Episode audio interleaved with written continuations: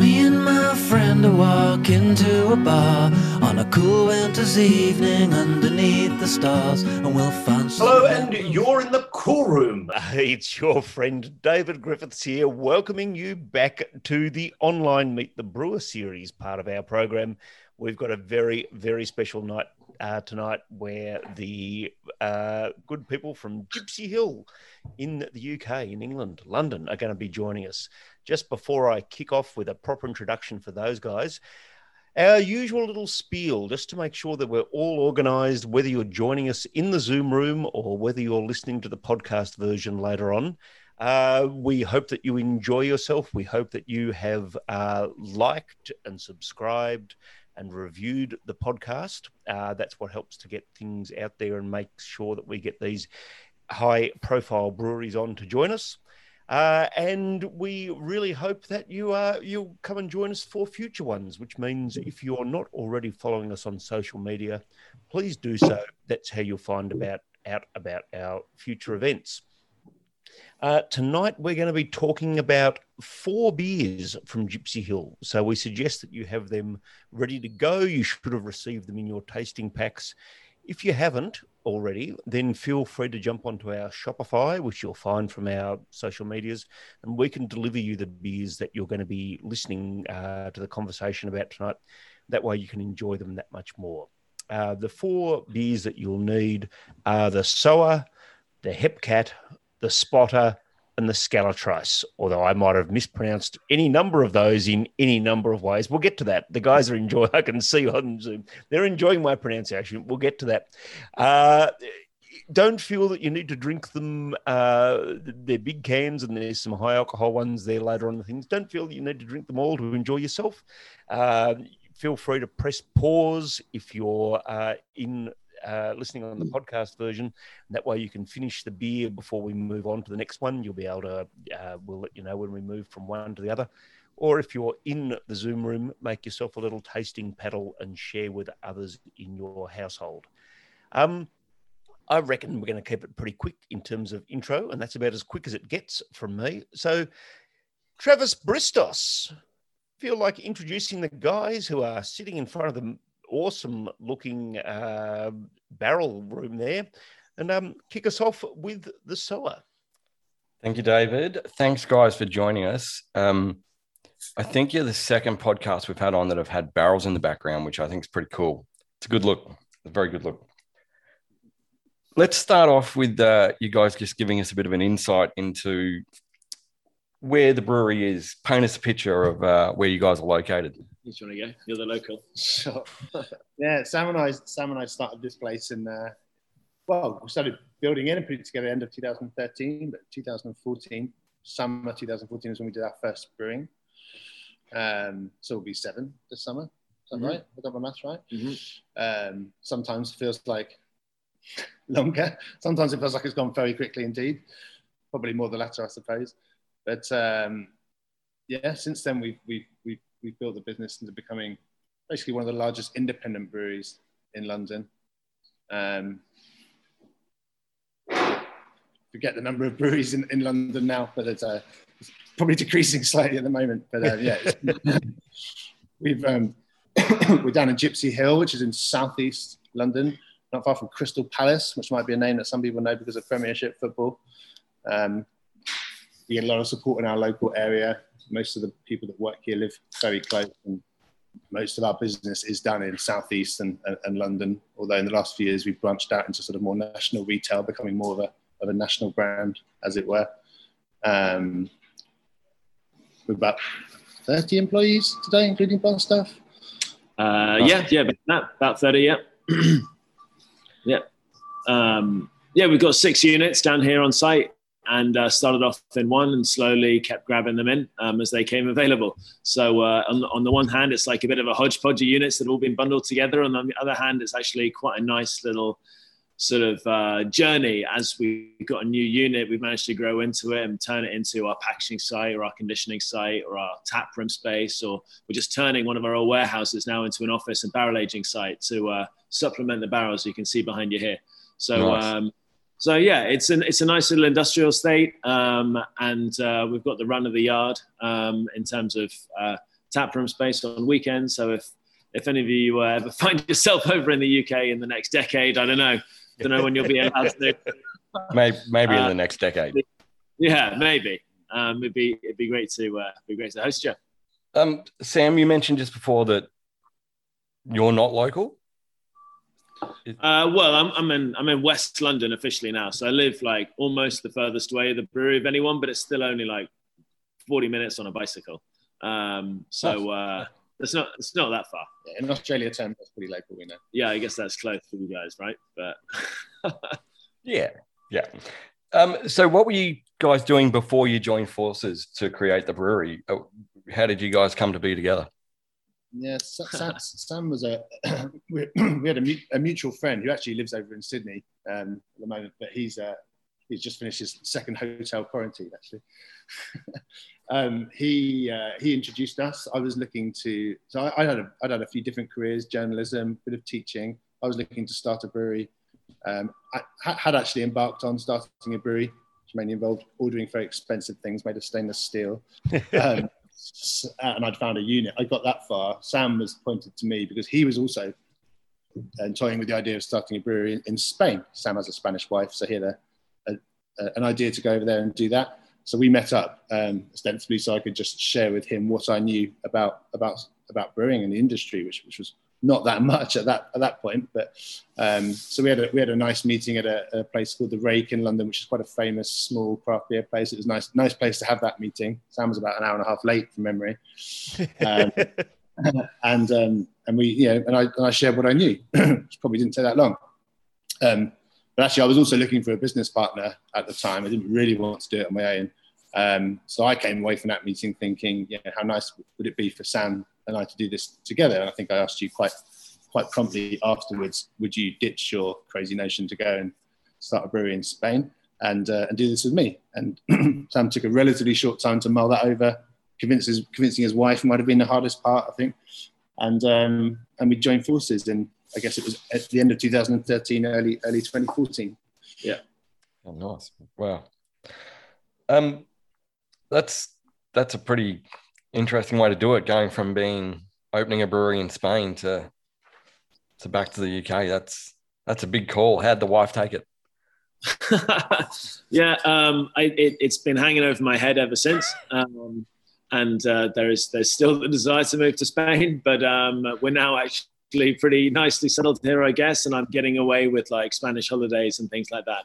Um, I mean, it'd be great to it'd be great to be in Spain, and the Spanish beer scene has gone like has, has really evolved a lot in the last seven years too. So it's it's uh, exciting to think what what would have been if we'd gone over there. But um, uh, yeah, it's been. It, we're glad it's worked out the way um, the way that it has. Uh, to be honest, it would have been it would have been more difficult starting a brewery in Spain in 2014 um, than it than it is now. And uh, and I'm glad it happened in London because this is like a you know it's a, a nice epicenter for for craft in in the UK and even Europe to a certain degree. So uh, so so yeah, she's kind though. She's kind and forgiving.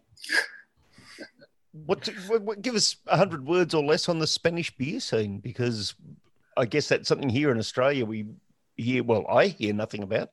What's what's No. sort of the styles that they're into, and you know how does craft Oh, well, sort of feature there? Yeah, so I would I would I would say it's probably it's in it's it's just exiting infancy. Um, and um, there are some people who are pulling away in terms of quality, um, but very much it is the repetition of like that national craft uh, like experience of hazy beers and hoppy beers and experimental adjunct beers. So um, everyone is like everyone who's getting into craft is actually sort of figuring it out via those those kinds of beers, um, as opposed to starting off with your like you know your clean west coasts and then growing up through pale ales and that kind of thing so it's kind of it's doing that jump it like running potentially before it can walk but mm-hmm. but some people are doing a, a, a, great job of pushing out some quality stuff so um and uh, and a couple of breweries have got like real core SKUs that are brilliant like west coast style beers that people people love so um, yeah, it's a, it's a weird one. They don't have in the UK. Obviously, we've got our middle ground of like bitters and stouts and different kinds of styles it's really just lager in Spain. Um, it's like it's light lager at that. So um, so there's like a big sort of gulf between um, the beers that the craft scene make out and the beers that sort of the majority are, are, are drinking. So um, yeah, it's it's an interesting one. It's still growing and finding its feet, I think, but it's it's good. Without getting off the Gipsy Hill story too much, we're going to talk about the beer we're trying at the moment. If there's one Spanish brewery out there that we should be keeping an eye out for, who would it be? Ha, well, um, I am. I'm, going to say my my friends at Basqueland, um, who are based in um, San Sebastian. Um, they and that's not just because we did a nice collab there over a weekend that involved lots of pinchos and uh, tours around the old town and some surfing as well. It's not because of that. Um, it's because their beers are fantastic and they're a really great crew. Um, so, uh, so yeah, I would say I would say them. And if you're ever like in the northern northern part of Spain, um, they're uh, they're great. Um, but there are lots. Um, the Cerveceria Peninsula is just north of Madrid, and they just won the um, new brewery of the year in Spain. Um, and there's a cut like Barcelona is really like the hotbed for craft beer in Spain. So um, there's lots of great ones down there. Uh, one of the first breweries in Spain, though, was set up by an English guy called Andrew, who's a good friend of mine as well. And that is in a, uh, a, a tiny little town just in like central northern Spain, too, which is called Dougall's. So, like this hardcore, like Scot- Scottish name beer, brewery, like in, in the heartland of Cantabria. Um, so anyway, they're they're great as well. There's there's a bunch. Amazing. I feel like that's a whole other podcast there. It's great. Absolutely. And, and we should give it's an opportune little moment to give a shout out to Ryan and the team from Experience It, who uh, we've had on the show a few times now, uh, because they're the guys who've made this uh, possible tonight by bringing in your delightful beers. And um, Ryan has put up in the chat in the room that uh, Cerveza Peninsula is available through them. So we might even have a look at that in the future. But uh, oh, just wow. a, a little moment to say thank you to that team for making this happen. No worries. Let's, let's let the sewers uh, clear before we start getting. All right, we're gonna we're gonna move on to the first beer we're trying tonight. So we're trying uh, the Soa. I'm pretty sure that's how you say it. Did I get that right? Yeah, that's right. Perfect. Can you guys give us a quick breakdown on on the flavor profile and what the listeners should be experiencing with with this beer? Yeah, for sure, Travis. And can I just, as a point of order, um, not that this is very formal, but um, oh, I it is now. I like, I, like to intro the beer like on uh, on minute one, so people can can drink and enjoy like uh, as you're we're going through the the ambling of uh, the story and the background and the rest of it, because uh, then they got something to do as opposed to just sitting there salivating. Um, our, people don't wait, our people don't wait to be told they need to open their yeah, beer. Yeah, don't worry. I don't think we've ever had an experience on this podcast where we've actually had to tell someone to open their beer to try it. I'm pretty sure. yeah. That's fair enough. Um, well, in which case, well, we'll dive into it. So this is a, a pink guava, a mango style sour. So we've um, we've really taken the stout, the sour style, and I mean, I wouldn't go so far as to say made it our own, but um, we do it in a way that's fairly unique um, in the UK at least. Um, so they're really fruit forward sours. Um, we uh, we have our we have our own souring kettle at the brewery, which means that um, we are we give the sours that we make all the time they need to um, for the, the lactobacillus to do its work and to get a really big drop in in, in pH to make them nice and sour. Um, so uh, that's usually a three or four day process for us. Um, and we've got our own laboratory, so we're propagating up our lactobacillus strains a lot of the time. Um, so uh, we we get a nice, like, healthy blend of like pretty vicious lactose strains that really go to town on the beers and get it nice and sour before we even start the process. The reason we like to do that is the more sour it is, the more sweetness you can balance to offset that. Um, so we can get a really jammy, like fruit forward sour that's still got balance with the sourness if um, if it's got a, a, properly like tart base to begin with. So um, so the souring process is is is fairly unique. Um, there aren't that many with second kettles um, in, in, in the country. Um, and then um, and then yeah, what we do towards the end of the process is we add in all our fruits once the beer's been fully fermented out and um, and stabilize it by giving it light pasteurization to make sure that there's no can explosions and uh, and, and and get it out to market, carve it and can it. So um, so what you get as a result of that is all of that real fruit flavor in it. Um, like the flavor of fruits is largely sugars. Um, so the sugar chains are are the flavor of, of, of the fruit, different kinds of glucoses and things like that. If you allow them to be fermented, then you don't get as much fruit flavor. You're left with the sort of proteiny, maybe pectiny, you know, colorings and other kinds of much longer chain um, fruit sugar flavors. Um, whereas like the juicy fruit flavors reside more in the in the in the shorter chain ones that are highly fermentable. So that's why we do things that way around. We leave a lot of jamminess and fruitiness in the beer by by giving it a light pasteurize before we before we can it and then get it out. When um, when sorry to interrupt. Um, yeah. When you say a light pasteurized, what what process? Oh, we understand. Yeah, you're heating the beer, but how how's a light pasteurized as opposed to to another process? Well, so you can pasteurize as strongly or as uh, as lightly as you want. Really, there's a scale. It's called the P the PU scale, um, and basically to make uh, to make yeast not ferment anymore, you only need to go to like three or four PUs. Um, whereas if you're doing juices, for example, um, to make sure that you kill all the bacteria, you need to go to many hundreds of PU. Um, so there's there's a scale that you go through. Naparbier is a great brewery as well from Spain. It's true. Um, there's a so there's a scale that you go through depending on what you on what you want to do. We don't have any bacteria in, in the beer when it comes down to when it comes down to the end of the process because we, we killed it all off in the kettle and because we're clean. We, uh, we're a clean brewery. We don't have an issue with bacterial infections. That would be a really big deal. Um, so, uh, so that's what I mean when I say when I say light. But we did all the testing on it too. Obviously, pasteurization is a bit of a bad rap because it um, for hoppy beers it can it can denature all of the volatile oils and basically accelerate the aging process all the flavors in this beer are they, they don't age really. They don't they don't um, they don't denature they don't they're not volatile. They're all in the beer as it were. They're not oils that sort of escape from the beer or, or that or that gradually erode over time. So um, so we did tests and and basically the flavor is really really stable after it goes goes through that process. Um, and so so we're happy to uh, to use it.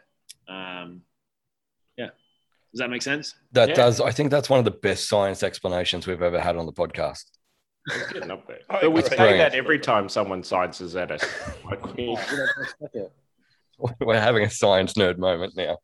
Um, how many sours do you guys make? It's um, it's at least one a month, um, and we just got in some half-size tanks. So most breweries are obviously getting bigger and bigger as we're, we're getting smaller and smaller tanks. Um, but uh, um, we get bigger tanks as well, but the half size ones mean that actually we can do more experimental stuff. So um, this this actual in, in, in April we've got um, two two sour beers coming out for the first time, um, and so we're going to be doing one to two a month um, from now on. And depending on how it goes, may even do a core beer that's uh, that's that's a sour beer as well. What's um what's uh, your definition of a half size tank, I suppose, what's the definition of a full size tank for, for you guys? Is yeah. Full, full, size for us is, is uh, 6,000 litres because mm. um, that's what we cast out from the kettle. Um, uh, so half size is 3,000. Cool. Nice. Yeah. We have actually um, we've actually just sent a whole batch of sour to um, to Ryan and his team, which may still be in the Suez Canal. I don't know if Ryan wants to talk about that or not. It might. It's it's uh, it's going to be maybe on the shelves of Dan's nationwide. Dan Murphy's, I think you call it. Yeah. What's on? So, tell us what's on the way. Yeah, whether it's Ryan or you know Charlie. That's tell us. Oh, that's cool. Ryan things I don't I don't hear about, but I, I, do only with the independents. That's all done through Johnny. But um, if uh, if Charlie can Yeah, sure, happy to. Yeah, it's well, it's a ma- it's a mango and passion fruit sour. I think it's about four point eight percent. So I think a couple of cases going to every every um, every Dan's store. I think you call it Dan's, don't you? Um, I think We it's do. launching- I think it, I believe it's launching in May, so that's in that's in three weeks. Nice. Yeah, so um, that'd be good. We, we like we, we we're comfortable exporting all of our beers to, to Australia, but there's nothing we like to export more than those sorts of beers. They taste, you know, partly because of the pasteurization, they just taste so good even after a year. So that's um, I do push for those sorts of things. Yeah, Is- but we're really happy. this. This one, this one has tastes. This one tastes really good. Sorry, Charlie. Is someone banging out a coffee in the background? Oh yeah, sorry about that. I, I was pretty, I was quite sure it's none of us drinking coffee at, at 7.56 p.m. That's all right. It's all good. It's a beautiful sound. Right, yeah. I'm glad you picked up on that, Warren, because I was wondering what it was, and yeah. Oh, that's definitely a you got the secret That's sound as well. definitely a grinder. Yeah. Yeah. And- Hands up, which of the presenters has run a cafe before? Just you, Warren. That's probably a Mazzer, one of the single dose ones. Okay, moving right along. um, depending on how people are going, I reckon we're probably uh, a couple of minutes away from moving on to the to the Hepcat. Um, but I might just ask before we we move off sours. Is sours a style that you both enjoy? And so when you were sort of sitting down and having those first conversations about working together and opening a brewery, you know, was it we you both wanted to make sours, or what was that sort of conversation about? What beers did you envisage being the style that you wanted to be known as as a as a pairing? Well, no, we, we were we were actually quite keen to have a, some sort of USP. We knew, we knew relatively little about the market. Actually, we, our focus then was on, on low to mid strength beers when we when we um when we when we got going, and that's actually what we weren't considering necessarily even brewing specials that much, not to begin with. There's just different models, aren't there, for, for, for a young brewing business, and you can focus on core range, you can focus on new new stuff, you can do something in between, um, which is which is what we do, which is what we do these days. But sours weren't. I mean, I don't think Sam would particularly had many sours, and I'd only, I probably only had a couple. There weren't there weren't that many around. Certainly not sours like this um, in the UK at the time. Yeah, So- barely any. They're, they're quite. It's an, it's always the year of the sour. Starting from like 2016, everyone's been saying this is when the sours go mainstream, right? But it's yeah, back in I mean, only in 2013 or so, it was mainly just Belgian beers that were that were that were sour. At least yeah, in in the UK. Um, more than anything, for the sours, for me, it's about making them the best version of of the of the style they can possibly be. Like that's what's that's what drives us a lot. It's like let's take the style and let's absolutely own like how how good it can be. Um, there's a lot of fun in that. I mean, I, I love drinking them. Um, weirdly, my my dad only likes best bitters and our sour beers, um, which which couldn't really be that more different from each other. Yeah. Uh, and my brother, as you, you'll try Hepcat in a bit, he finds Hepcat too hoppy and really only likes our, our sour beers as well. Was Um, there a sour beer that you tried back in the beginning of the sour era back in the UK that made you make that decision that you were going to start brewing sours? Like, is there something, is there a beer that pops into your head every time you think of sours and go, that was the reason, that was the beer of choice at the time? there's not really any. I wouldn't say there have been or are any like, iconic sour beers in the UK. There's no one who's making like this this munch, monstrous kind of um, go-to big sour beer. It's more it's more people doing experimental stuff. There's some breweries who've carved out a good name for themselves, haven't there? And we would have we would have looked to one of those two breweries and seen that, what they were making was very popular and they were doing it well. Hmm. Um, there wasn't like some iconic brand in a way that you might pick out a double IPA, for example. Yeah, I think I just when when you go around in beer festivals tasting the sour beers, I was like, I think there's so much potential in all of these, but somehow there is also just a bit lacking in all of them as well. And for me, that was like a big fruit finish. They all kind of died quite early on with a fruit finish, or the fruit was just very, very gentle. And so it was, it was actually a really sour beer with a tickle of fruit as opposed to a balanced sweet and sour beer. So we always just, I, I saw the style as one that had a lot of potential to to go for as you try everyone's sours and and you're like there's there, there's room here for something different so um yeah but i mean for me like belgian beers and things they they remain they're a constant they're very different to this kind of thing obviously but they are they're fantastic and you know we've got some uh, a golden sour um, that's been barrel aged and it's very much of the belgian style coming out which is just i'm so happy with it's it's really just a delicious beer um i have to jump off I'm afraid now. I'm going to leave you guys. But um, enjoy all the rest of your tastings. Thank you so much for for having me, and I'll leave you in the capable uh, capable embrace of Charlie. Thank you, Sam. Thank, thank you, Sam. No, thank you. Sorry, I warned you only had time for half an hour. Yes, for the, for those tuning in from various other spots around the world, and I guess uh, again a thank you for everyone who's uh, who's stuck with us as we've had to change the date of this a few times as the Suez Canal and I don't know balloons and uh, camels on pogo sticks, however the other beers were being delivered. We've had to delay this a couple of times, which has meant that uh, Australia has stopped being in daylight savings and all of the hours have changed. And uh, I, in particular, wasn't smart enough to figure out that that would affect what time it would be available because things just work, don't they? As opposed to me asking those questions. I think we should move on to the Hepcat David, which you were going to take us through. Um, I'm going to open up my can. So I'm opening it when Sam tells me told me to open it at the very first minute. Yeah, I'm going to um, open my can as well. So and I have to. i am in a weird position for this one. For the first time ever, I've got to split my beers in half. Well, let's get on with the hip. I like I like that Sam brought up a point of order because this is yeah, this ship doesn't have any orders. This ship just sails the way it does. Wherever the wind blows. and, and I'm now going to take command and say, Warren, stop talking. Let's move on to the Hepcat. Let's talk about the Hepcat. We've we've heard the very sort of beginning stories of how you guys met and um, your sort of first conversations about having a brewery. But the Hepcat's right up there amongst the first of the beers that you produced. Uh, is that right? And um, tell us what sort of inspired this and why it's still one of your most important beers. Yeah, Hepcat is one of our most important beers. So it wouldn't be obviously, maybe not obviously. Many of you know most breweries do have their their main beer. Um, it's, it's often 80, 90, 95% of what they make, and and the other stuff is is to a greater or lesser extent sort of um, it's there, but it's it, it, it, in some cases it's more for the shop window. Not to not to not to denigrate it, but you know what I mean. It's uh, everyone's usually got their big beer, and that's what they're churning out, and that's what they're putting in kegs, and that's the stuff you see on, in the bars, and, and and they have they have fun with the rest of it, right? Um, we we've never not wanted to have a beer that was, was that big, but we're quite pleased that Hepcat's more of a it's like a forty percenter. It's like forty to forty five percent of what we make. It's still it's still that still it's still the brand that we're known for, like outside of these sorts of circles, right? And that, that the average um, man and woman who sees our beer on a, on a shop shelf like knows us for Hepcat mainly. That's the and that's the one you see in a lot of the pubs, um, all the best pubs obviously around uh, around London. So it's that's like our flagship beer basically. But it's it, it's weird to have a flagship beer that's less than half of what we produce, and that's partly because we've got some other good cool range beers that have got some good traction.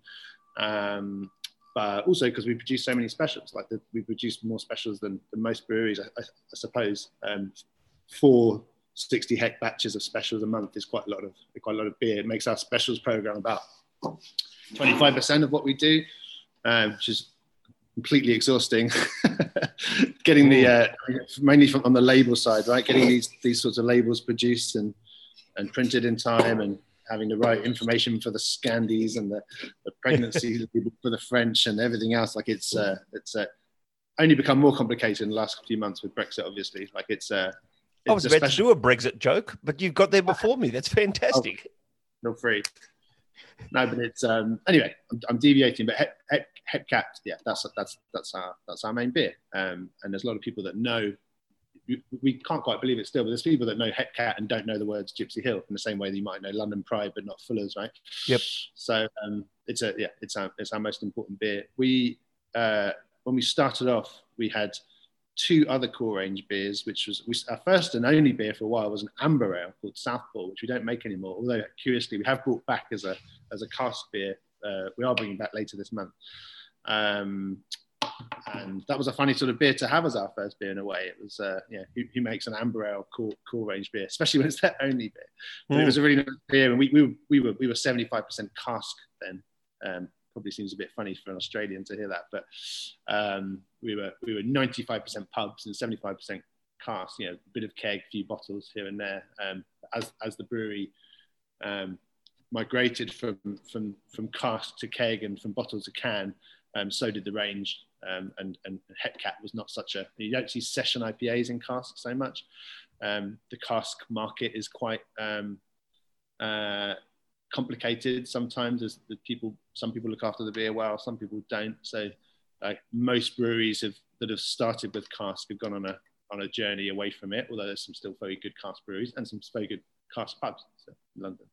Um, none of which have served anything for a year, obviously. But um, so so yeah, Hepcat was born at a time when we realised that we kind of needed like a a big pale session IPA, whatever you want to call it, um, as our as our brand. And session IPA, like or, or, call it mid four percent pales, were what we're selling. Um, and we didn't we didn't really have one. We had a low strength pale in a beer called um, Beatnik then, which is now called Bandit. Um, so it's just yeah, it was, a, apart from anything, a commercial decision. We needed that. We needed that beer in our core range. And um, Simon, our head brewer, he's not our head brewer these days, but was then. He um, he created Hepcat. Um, he did, did, exactly what he was what he was what he was asked to do, and it was and it was a great beer, and it's and it's really become like one of the best known uh, session IPAs in, in the UK. A lot of a lot of people know it. Um, so yeah, the, the, business is to a greater or lesser extent being built around the success of Hepcat, I suppose you could say. Um, so that's it. Charlie, that's. Sorry, yeah. in Australia we've got we've got um, we've got kegs effectively. That's the our tap option. How does a cask work for a pub for in the UK? I mean, for how, how does it work? Never come. Yeah, like is it the same? Is it the same theory? The yeah yeah yeah like yeah, um, for someone who doesn't have any idea what a cask is, as opposed to a keg, which is this big steel, which is a big can, what's a yeah, what's a cask? Yeah, well, the main difference cask is um, so when we when you fill a cask, it's still got some live yeast in it, and it's it's flat effectively, and it's it's it's become beer, and it's done all it's done all the um, fermenting it's going to do more or less. It's just got a little bit, less, a bit more to do. And you, you, you fill the cask, and it's basically doing some what's called cask conditioning. So you might brew the beer and package it within uh, a week. Some of the big breweries brew the beer and package it within five days. Mm. It's very different to our keg beers, which are about a month from brew to package, actually.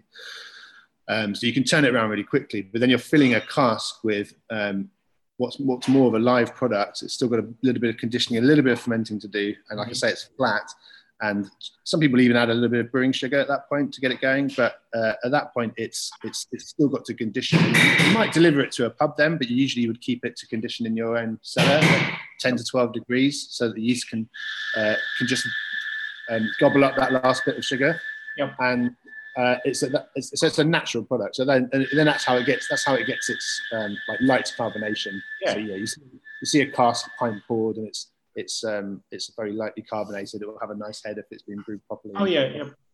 Um, the vessel itself is it like a keg? Is it pretty much? Yeah, yeah. it, it, looks more like a like a barrel, but um, it's it's 40 liters as opposed to usually 30 for a keg, sometimes 50 for a keg, um, and it's it would easily either be dispensed like as, via gravity. So mm-hmm. the main difference between a cask and a keg is you you pump um, CO2 into a keg to, to pressure it back up, right? And you don't want any oxygen to come into contact with the beer. Um, with cask beer, oxygen does come into contact with it, which means from the from the moment you pour it, if you're a good cellarman, as it's called, probably shouldn't say hmm. cellarman you know, anymore, but is uh, you've got about three or four days before the beer's not going to start tasting nice. It'll start to go vinegary. As we all know, oxygen is not beer's friend. Um, so you, you get it on and you, you try and you're trying to shift it in a day or two. Um, you've got three or four days, depending on how well it's kept. Um, but it's usually if you see, you know, you imagine the British, like in the probably see it on Coronation Street or something. Yeah, a man with one very strong arm. Yeah, drawing it up like that. Um, other people might have it like behind the bar, like these barrels, and it's just being dispensed downwards. Yeah, that's the main difference. There's a lot of big cask fans. We're a big cask brewing um, nation, obviously. And, mm we still like doing it. It's just more complicated. If people don't manage it well, it just won't taste that good. And yeah, perhaps they've had a bad week and they've put it on on a Monday and they'll sort of think, oh, I'll keep it on at the weekend to keep going, but it's starting to taste a bit vinegary by then. But they'd rather shift it and turn it into cash than, than not. That's the sort of thing you have to contend with.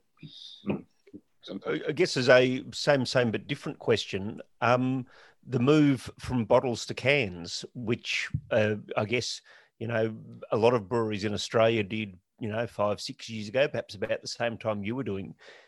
Back in the day, everything came in bottles in Australia. Um, now, pretty much everything craft related comes in cans. Was it a big decision to make? Was it something that you know all of your you know your punters accepted, or did it take a little bit of a time to work through? Yeah, I guess it was a good three or four years ago, four, four, four or five years ago now. It did seem like a big decision at the time. The main one is the investment. Um, a bit like making, like we're talking about cask beer. It's very cheap to make cask beer. You, you brew it, you turn it around really quickly, you, you clean the casks, you, you, you just bang it in the casks and then and you condition it properly. When you start doing um, when everything's counter pressure filled and you know you're using vast amounts of CO2. And we had a big CO2 crisis here a couple of summers ago. I don't know. I think it was a global thing. I don't know if it affected Australia, but there wasn't enough. There wasn't enough carbon dioxide to go around for for anyone, for any industry. Oh, good lord! I knew we were having a there was a, a helium crisis coming, but I didn't realise there was a carbon dioxide. Crisis. I didn't realise. Yeah, I, I don't yeah, think we were affected.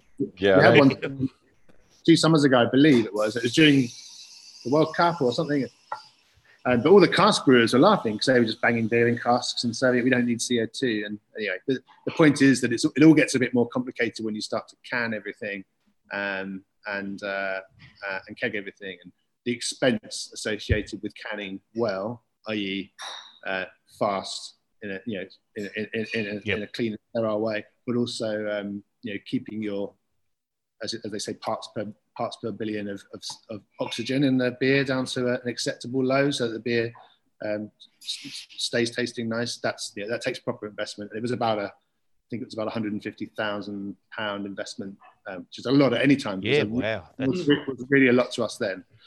Um, and and yeah, and, and, and, on the flip side, you're thinking commercially. You know, we've got a lot of customers who enjoy some of our beers in in bottles, like especially some of the older generations. Um, are you just going to lose out on all your sort of nicer restaurant restaurant business, for example? Yeah, we all like a can, but if I'm if I'm paying twenty pounds for a nice menu for a nice plate of food in a nice restaurant, I probably don't want someone glugging out a can into into a glass next to me. Do you know what I mean? It's not just quite. It's just not as elegant. Cans are more fun and functional and, and everything. But um, yeah, we, we did that with some nerves, and we would have lost a few customers, but we know it was it's been a it's it's it's a, it's a pretty tried and tested path now, and um, all, all, breweries do it if they can. There's some mobile canners that go around. Some of you guys might have heard about them. You've probably got one, yeah. or two.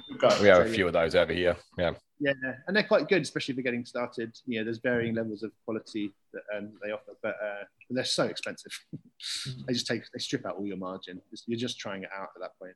Um, but yeah, we've now progressed to better and better canning line. The funny thing was, about a year ago, we thought we had a canning line that was that would see us through the next few years because our, you know, our business plan was to put 60, 70% of beer in keg and we, we were growing still the amount of output um, quite, quite quickly each year. But even then, with only whatever 30% of beer going into cans, we had a canning line that we thought was, uh, uh, was going to see us through. But suddenly we were, okay, brewing 70% of what we thought we would, but actually 100% was going into cans. So the first thing we had to do in the downturn, having lost nearly all of our customers about a year ago was was buy a better canning line. yeah, right. Which was a bit more expensive than the 150 gram one we had. Um, but it was about, yeah, that's the best thing we ever did because we could respond to the huge supermarket demand and everything else we were having. So, is, um, is the evolution to a can happening? It's happening really vigorously in, in Australia, as as David mentioned. It's uh, and is there a similar thing happening in the UK? Yeah, you wouldn't I remember we had one brewery called Fourpure. You may or may not know. I know, I know they have sent a bit of um, beer over. They're owned by Lion Nathan actually now, so they're owned by Australians. Um, they're a London brewery, and they started just by putting beer into cans and keg, which was quite. I don't think there had been a brewery who had started just doing that. I mean, this was this was seven years ago, eight years ago. Um, but now that's that's what most breweries do. So it's um, like I say, it's a tried and tested path. Um, that's back to me because I'm steering this little bit of the segment, aren't I? I know who's steering this ship. Don't worry about that. Um, I guess that sort of leads logically to a question about sort of you know how has sort of things been in terms of your on-site venues over uh, COVID and uh, that sort of time, and what sort of feedback do you get about the beers? Is this beer a big seller in the bars that you run you know, is is and you know, how does the relationship between the bar and the brewery work? We we often speak to brewers and they love to hear that kind of feedback. Yeah, that's yeah. Well, we've we've got this place, which I'm sitting in now, which is our tap room. You might be able to see it a bit better if I turn the computer around, but oh, yeah. it's, it's, it's been an ecom fulfillment center for the last year, and it's not very. no one sat and drank a beer in here for a long time, but you can sort of see it. Um, it's a nice space. It's a great space. Um, the bar's all hidden by something at the moment, but we um, with this and the outside space, we, we, we could get a, we get 100 to 120 people in, and that was it was uh, it was not always thriving. It's, it's, it's a bit of a funny location. This like it doesn't necessarily do well in the colder months unless we stick on a rugby game or something. But um, but in the summer it was very thriving, and it's yeah, there's been no one here really. Yeah, at all for a year now, apart from a couple of times in the summer when we opened up outside. Um, and the rent is very high, and the business rates are very high. So it's actually it's it's, it's been a little bit difficult to always justify. Um, but with the other bar that we've got, Douglas Fir, which is just around the corner, um, which, has, which has been properly closed. Um, it's had it's been really nice to have some retail and have that and have that like live feedback and, and I mean we do, we've obviously just done lots of events like this not not over Zoom um, but uh, it's been a really nice way to get like on the one hand just data right you're just seeing what people are buying and um, yeah I guess we were slightly naive, but we were surprised at how much people just come and all they really want to drink is your cool beers, you know. But I suppose that make it makes sense now that you look back at it. But um, I guess we always imagined it would be this kind of brand hub where people would access our like special releases a few days earlier. That, and there are people that do do that, um, but it's mainly just people coming down. You know, parents are visiting. Come, let's go to the local brewery and drink a Hepcat. And Dad, why don't you try this? It might be a bit hoppy for you, but why don't you try it? yep. And uh, that's that's that's what it's been by and large. Um, so yeah, the, our other little bar is, is very small. It was a former barber's. None of us here remember what a barber's is, but it was it's a former bar. Uh, and that's that that's also been really nice. But it's all just it's part of the local brand and local engagement. We, we raise money for this place with a with a local crowdfunding campaign. So it's it's really a locals pub in many ways. And um, I think you said before we started recording that it's four days until people can come and sit outside and drink. I mean, part of what started this podcast and our little community is what happened to you know our pubs over here during lockdown last year. Sort of, you know, I guess you know how how are things feeling over in the UK at the moment, and you how excited are you about being able to have punters back in again? Yeah, we are. I mean, we're, we're all mostly we're, we're just we're thrilled that we're going to be. We've had to cope we've had to learn how to become a brewery that doesn't sell kegs to pubs, right? Like any, like like nearly every brewery in the world, I guess. Um, so it's it's and we've and we and we've managed to do that. And we've brewed at about eighty percent capacity, um, which is good because you can't really brew at sort of 40, 50. You either need to just shut up shop or, or somehow yep. keep the tanks full most of the time. It just doesn't really work with your fixed costs and everything else.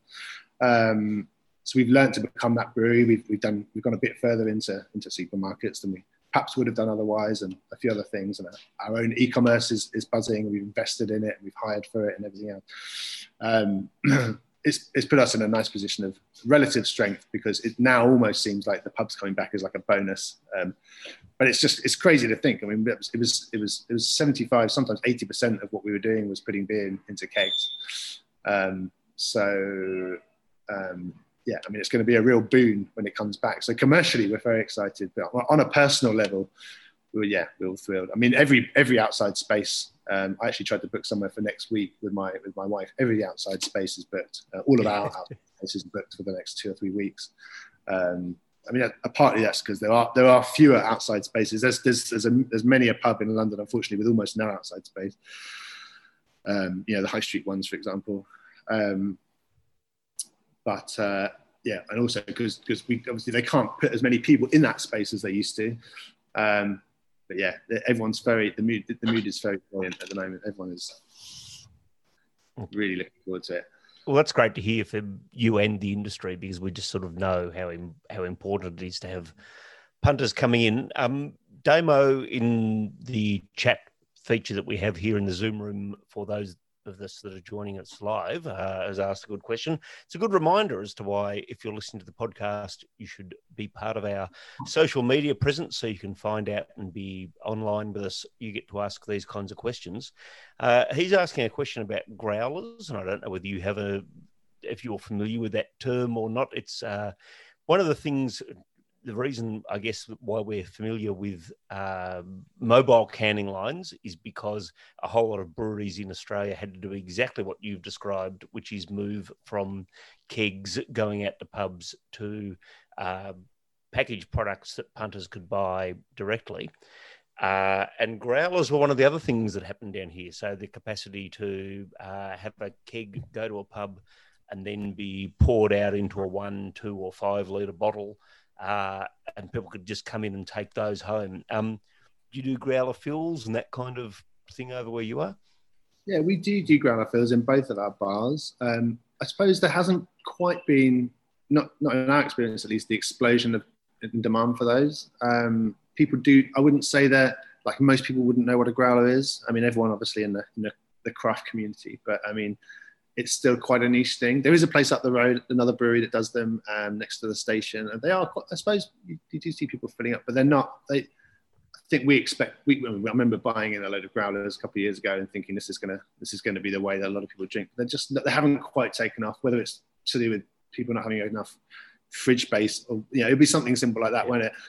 Um, they just haven't quite yet. And I think with COVID, we expected them to to um, to, to find a new lease of life, but yeah, I think actually people were just much more interested in ordering beer and it being brought to their homes. That we didn't get that many people coming, oh, not as many people as you might think coming to the brewery to pick up beer.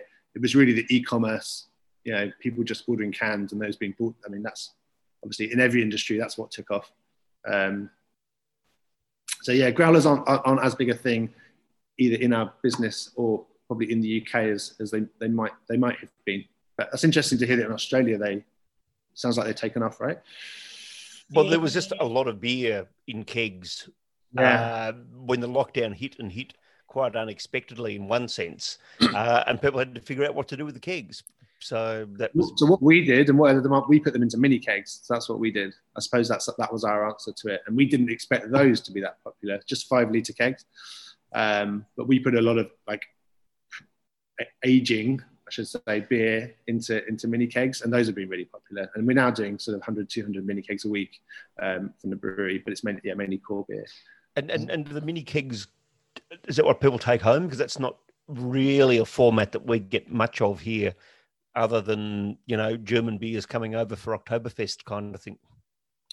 Yeah, yeah, people take them home. We we deliver them. Um, I I went to a so you are they've just changed the rules so that you're allowed to actually go to someone's house and sit in their garden. That you're only been able to do that for a week. So I did that last weekend with some friends. And is it um, compulsory to take a mini keg with you? It's compulsory to take a mini keg. Yeah. No, yeah. Suddenly, I've got a new respect for Boris Johnson that I've never had before. yeah, so they are they are popular. There's a there's a there's two types really. There's some that are basically just a big can and you fill the beer and it's it picks up lots of oxygen on the way, and then when you open it, it picks up more. And they're yeah. not great and that's what most people do. We we do we did start doing those, but there's a, there's a better kind that you can get which which seals it better and pours it slower, and it's just it's it's a it's a more expensive um, version. But uh, those are the ones we do, uh, and they are they are much better. If I had the name of them, if I had one here, I would show you. Oh yeah, I'd love to see it. I'll try and get hmm. one in a second. It's about the only thing that I can't see in this room. Uh, Well, what a, I reckon that might be a little good point to pause, which will give you a chance to go and find one of them to show us. It'll give everyone who's uh, live with us in the Zoom room the opportunity to go to the fridge and get the next two beers that we're going to discuss, uh, and or do whatever else they need to do at this time. And um, just to acknowledge that there's a number of questions about art and the cans. Don't worry, we're going to get to that. We love a good can art discussion here on the Cool Room, and um, that's going to be part of it because the can art that you guys produce is just amazing.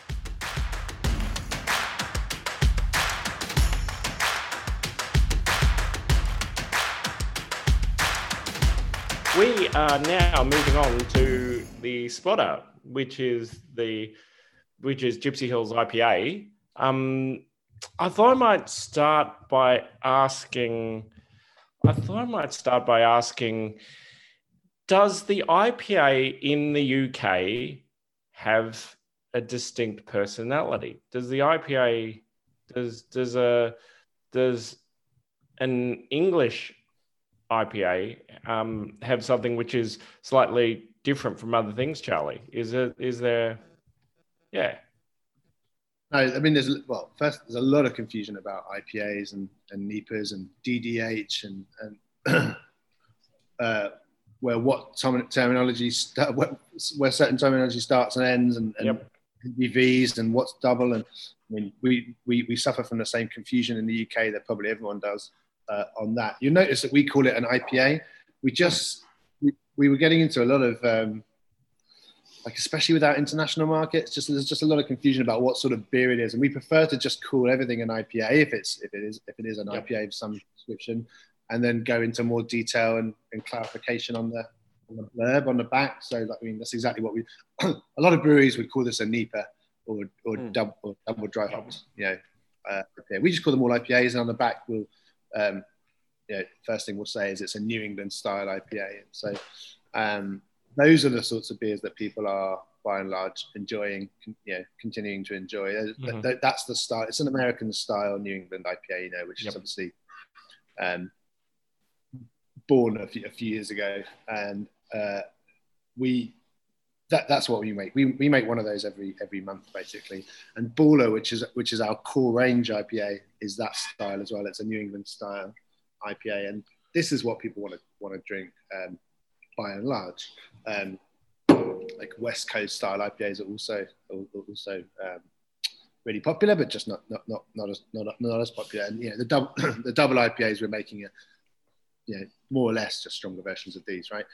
Um, uh, English IPA, like yeah, there are there actually aren't. I mean, most of the English styles of beer you don't really see so much in the craft sector. Like we, we were actually asked to enter a competition to make a we get these like big Scandinavian tenders that come up, which we which we enter for um, to get beer listings in Norway and, and, Sweden especially.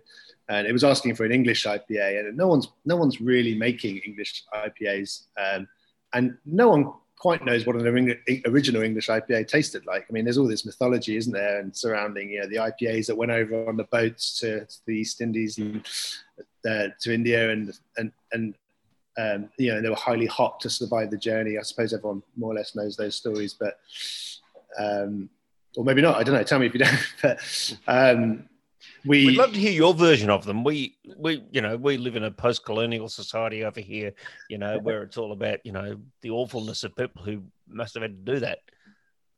How's the story yeah, well, told in, in in the UK? Well, the story goes that the beers, you know, the beers that people were drinking in, in the UK uh, were then being slung on ships and being taken to um, to you know the Indi- Indian subcontinent and and and, uh, and enjoyed enjoyed along the way and to be enjoyed there, but just didn't taste very nice because they were just being churned all over the place and um, uh, etc. etc. And obviously, just kept really warm. Um, but uh, that's when they really discovered the degree to which hops act as a preservative of beer, and that's when hops became more and more hoppy and and obviously more and more bitter. And um, those are the beers that made it there and survived and were and were still drinkable. Um, so that's that's that's how it goes, and that story is is is, is spun and woven in, in all sorts of different ways. But that's more, more or less what happened. Um, yeah, and we actually tried to brew what we what we thought would we, we considered was an, an original English IPA uh, a long time ago, about four years ago, and we actually, um, as a bit of a publicity stunt, a bit of fun, we we we we put the barrels that we made onto um, you know these like Thames Clipper type boats that you see going up and down the Thames. Even if you've never been there, you probably know what I mean. Hmm. Um, we had four boats that were going up and down the Thames every day, and we put the barrels on those boats for I believe gosh, I it was something like six or seven weeks. The idea being that um, it would it would it would mimic the amount of time that this boat that this beer would have spent on the boat traveling to to India. Um, uh, and it was roughly the same distance covered, I think, as well. And the Thames is a very choppy bo- body of water, so it must have been you know the same up and down.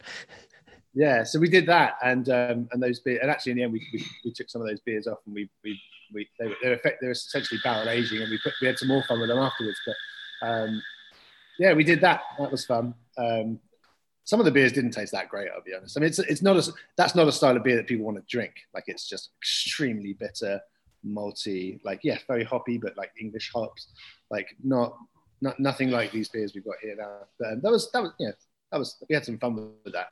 Um, but yeah, in answer to your, that was a garbled answer to your question, um, mm. But, but there isn't people aren't really drinking like styles of IPA which aren't American influenced. Um, yeah. It's all that that's that's still very much in vogue.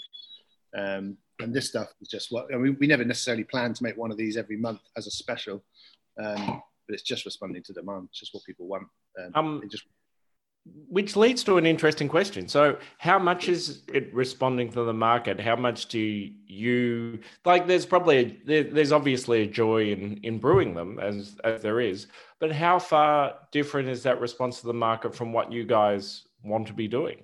Um, is it if you can give a percentage or an idea, that would be yeah, yeah sure.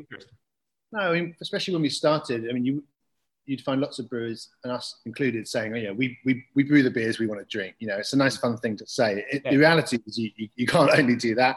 And yeah, when you've got a batch size like ours, like 60 hectoliters, 6,000, it's quite a lot of beer. You can't you can't be you can't behave too irresponsibly when you're mm-hmm. making when you're packaging that amount of beer. Like if we're putting this all into into cases, it's about 450 24 packs of beer. Yeah. Uh, which obviously we're putting it, we've been putting it all into cans in the last year.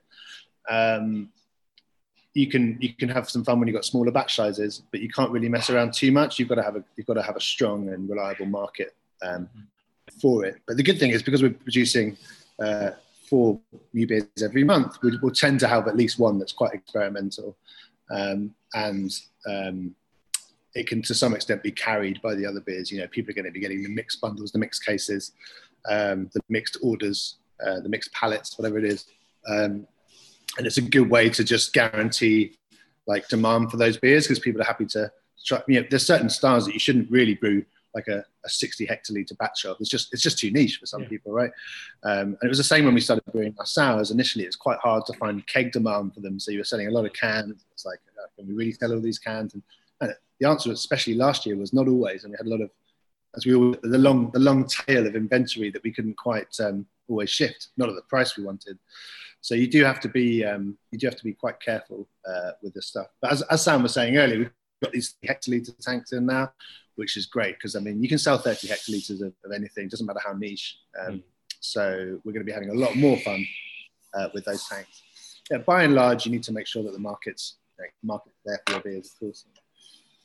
Um, just going back to the beer itself, uh, would you like to give us a rundown on on what people should be expecting and how it differs from the other from the other like what did you want to do with this which is different from the other hazy or new england ipas which you which you produce yeah this was i mean the, these um so i'm having to remind myself yeah this is a so we use Voss Kveik Voss Kveik it's quite a hard one to pronounce mm. everyone else said differently but Voss Kveik yeast is, is is a, is a yeast that we started experimenting with when we did a collaboration with, with a brewery that was using Kveik yeast, um, which is a Norwegian yeast for anyone that doesn't know.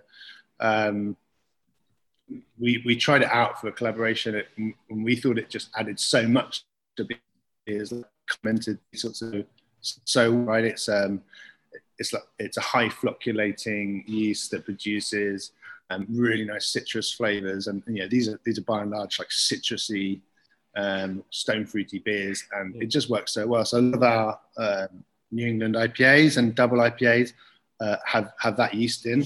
Um, so by and large, we are brewing a similar base beer with that yeast, not always that yeast, uh, and experimenting with different hops. And this was basically a, a uh, Simcoe and, if I'm not mistaken, Mosaic um, mm. combination. So it's it's really the hop uh, like uh, lineup that people are, are, are like uh, measuring against the last beer that you produced last month, and they're all around six percent, six and a half percent. So we're not not trying to reinvent the wheel in other ways usually, um, but we really like um, Kveik yeast. It's it's great. Um, yeah. In fact, I think the next beer is Kveik yeast as well, Scalatrice. Yeah. Mm-hmm. Uh, yeah. And now we know how to pronounce oh, it. No, no. Can yeah, you say that again, Charlie? Can you? Great. We need so we actually sell a lot of we sell a lot of beer to Norway. It's our biggest um, export market. So I'm speaking oh, wow. to Norwegians uh, every week. Uh, my guy Patrick over there, I asked him a long time ago, how do, how do you pronounce this word? We actually got into a spot of bother because we were trying we were trying to follow the I after E except before C rule, right? And uh, we spelt it wrong on one of our cans, uh, and uh, it didn't matter that much. But it was like I think someone complained, and we nearly had to withdraw it or something. But uh, yeah, it's EI. And I said to I said to Patrick and Noy, how do you pronounce it? And they say he says Gvaik, Gvaik, like that. So I probably didn't even say that myself, didn't you? When you think about it, you say it properly. Gvaik. I was actually asking about Scalatrice. Yeah, I was saying than... oh, that's I was thinking too. Yeah, yeah. quack. I'm quack. Sorry, yeah, yeah. yeah quack. We just, we just, our head around that. We just make duck noises now when yeah. we've got to say Kavak. Yeah, Scalatrice. Yeah, it's an Italian word for a climber. Ah. Um, yeah, okay. I, I, figured that. I just figured it was Hence a made up English word. So there you go. No, no, no. Yeah, we get asked that almost as much as, as the Creek yeah. thing. Alice, uh, who's on this can. So I mean, we'll, I, I, know we're going to talk about designs in a minute. Maybe we can talk about it now. But we sure. always put one of our members of staff on a can with every release. Uh, it does mean we have to ah, yeah. bring new members of staff just to keep up with the beers sometimes. But uh, we yeah we always get to i mean our core range beers have got people and then obviously not changing. So if you get on a core range beer it's quids in. Um and actually alice is also on one of our core range beers. She's on carver. Um but yeah that's a nice thing that we do. Um oh that's lovely. I really like that.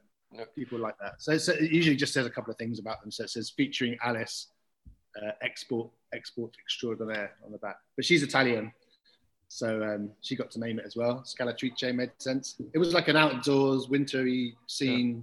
climbing release. That's what we did. So Scalatrice seemed to work quite well. So is it M who is on the can of the spotter, and is she spotting? Uh, is it seals or owls or otters or you know what's what's being spotted there? Originally, she was clubbing seals, but we decided to change it. no, no, uh, yeah, I think she's just. I'm not sure it's it's uh, it's too profound and what she's doing. I think it's just yeah, she's just she's just she's just a spotter. She's just a spotter. She's just a wildlife spotter. Um, yeah. Um, how do you like as a staff member? So if we were going to if we were going to join the team, how do you get on a can? Do you do you just pick one out of a hat? Is do you have to do something? Is it a yeah, no, we just like if people have uh, we used to joke, you know, you have to pass your probation, right, to be on a can. Yeah. We don't say that anymore. Um, too we, many beers, not enough staff members. Something like that. Um, no, if someone's if, some, if someone's just started, they, they generally go on a beer within a month or two because we're producing so many, and otherwise you're just rotating other people, which is fine, which, which we have to do. Um, but uh, but yeah, yeah, it doesn't take much to go on a beer. Um, hey, how Excellent. about we look about, forward to being on a on a on a can soon? Then that's yeah, what I was going to yeah. say. Yeah, exactly. people who interviewed you in a pop for on a on a podcast with on the Antipodean side of the world, um, get on a can. We'd love that. Ryan mentioned just a minute ago in the chat that he should be able to get it on a can because he's a distributor. But I kind of feel like the three of us have more of a reason to be on a can. Right. Yeah, right. Yeah, like yeah. It's Also mentioned in the also mentioned in the chat was a very good question from Crofty, just to move things away from our entirely self-centered universe, which I'm very much part of. Uh, in terms of the Kveik uh, yeast, oh yeah, I like call. to call yeah. Um, Crofty was asking, you know, in, we know from other podcasts we've done, particularly Tallboy and Moose uh, here in Melbourne. Check out the archives. Um, that those yeasts can operate at temperatures higher than sort of traditional beer yeasts. Have you experimented with the sort of the different temperatures you can use that yeast at? Yeah, we have. I have to caveat slightly that you're not going to get the technical depth from me that you get from Sam or one of our we would get from one of our other brewers on a uh, out, out no, no, far away, and we'll just link them into whatever you have to say. So we'll make them listen to what you say. But yeah, they do. They do ferment at a higher temperature, and they have experimented with different temperatures for Kveik yeast. I know Kveik yeast. I know um, it's a pretty tricky yeast for them to use, um, just because it's so high flocculating. Um, we've had problems with diacetyl uh, here before, um, and that's that's a particularly challenging one with regard to get making sure the diacetyl's gone. Um, uh, no one wants diacetyl, obviously. Mm. So yes, but they do. They do. They do experiment at some quite high temperatures for, for Kveik yeast. Yeah well, they enjoy it. They, they love the technical challenge of making the um, of, of beers like that. And it's a bit like with our sours; they're just they're, they're technically very challenging, but when you get them right, the payoff is is huge. Um, I was going to talk about the. I was going to ask you about the market. So, in in an Australian's head, the UK beer drinking scene is very like it. It, it there's a very typical, it's stereotypical idea of what it is. It's like those you know those English those English pales in in you know those those uh, chain pubs all throughout London. You know, it's like mildly like room temperature beer. How does how does that fit? How does what you're doing fit into that picture? Like, is is it being widely taken? Is is the idea of what the UK drinks changing? Um, yeah. What, yeah, that's what, always been the thing. Like, I mean, because it's very hard. To, it's very easy to get confused with terminology again because you've got um, we a lot of people describe craft breweries as like breweries like us making sort of largely American inspired inspired keg, like more premium experimental stuff. But then you've obviously got, I mean, there's a lot of breweries in the UK, and most of them are very small, um, about a quarter the size of us, probably less, and they're making cask beer mm. and would very much describe themselves as, as craft in the sense that it's artisanal and high quality and you know, uh, you know, that sort of thing, right? So, um, but the question's sort of been how far can craft or, or whatever you want to call it, yeah, penetrate that mainstream um, market, especially in terms of draft because we do have, as, as you say, a lot of like big estates of pubs, yeah. um, many of which are tied to breweries or owned by breweries. Fuller's was one I mentioned earlier, um, although they're now owned by Asahi, as you, as you may or may not know. Yeah.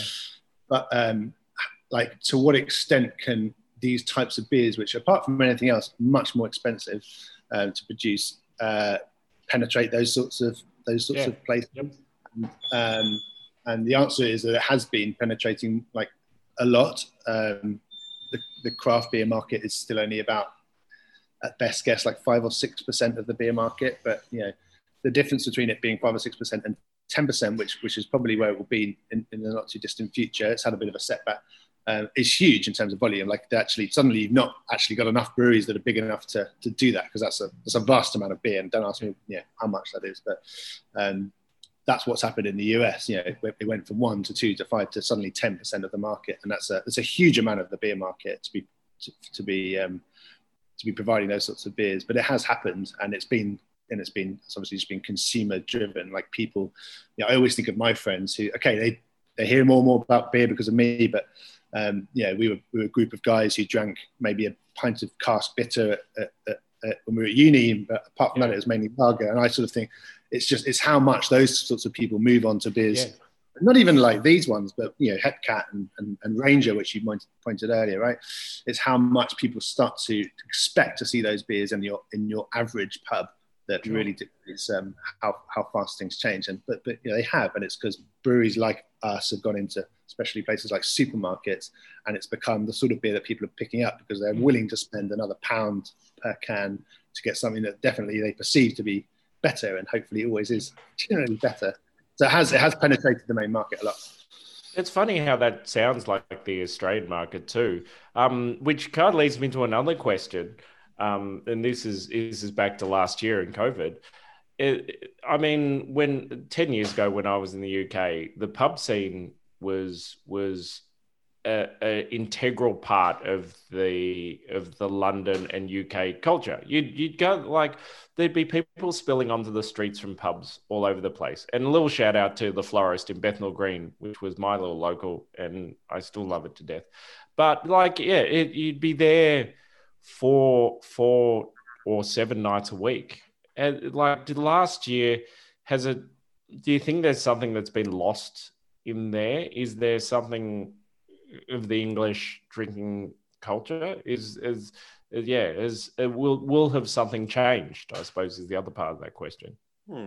Yeah, like I, I, think I think I think it will have. I mean, people are, as I said earlier, bursting to come back, and, and the pub really it, it's almost the central. Um, it's almost like the bellwether of. What, I mean, it's when people talk about reopening society, they talk about pubs. They don't talk about um, necessarily other types of businesses. It's like when do the pubs open? Because that's really our like society's marker for when we're free and everything, right? I'm sure it's the same everywhere um, to some extent, but pubs are such an institution in this country. Um, mm. uh, yeah, a lot of countries don't have the same thing. You have bars, but the pub yeah. is a is a place is a community focused place. Yeah, so it has it has you know, obviously been lost over the last year, and and if the question is, can it fully recover? Mm. Well, in a commercial sense, probably not. Like there's already pubs closing that, um, you know, the guys who own them are just thinking, you know, what's the point in reopening? Because at best over the over the next year we can we can open outside and then things might happen inside, but with whatever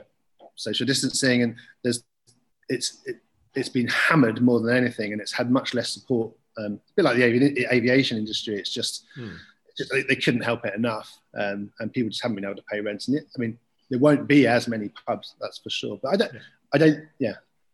There's a lot of anxiety around. I'm, I'm still surprised by some of my friends who say, yeah, they still won't probably go necessarily to the pub straight away because um, they're just still a bit nervous. They've just been, yep. they just had, they've just been, they've just had the fear mm. the last year and just not that comfortable being around lots of people yet. Um, yep. It's hard for people. Some some people understand, but it's. I think that's just going to make it slow. I guess is how yeah. I would see it but I think it will, you know, they'll be back.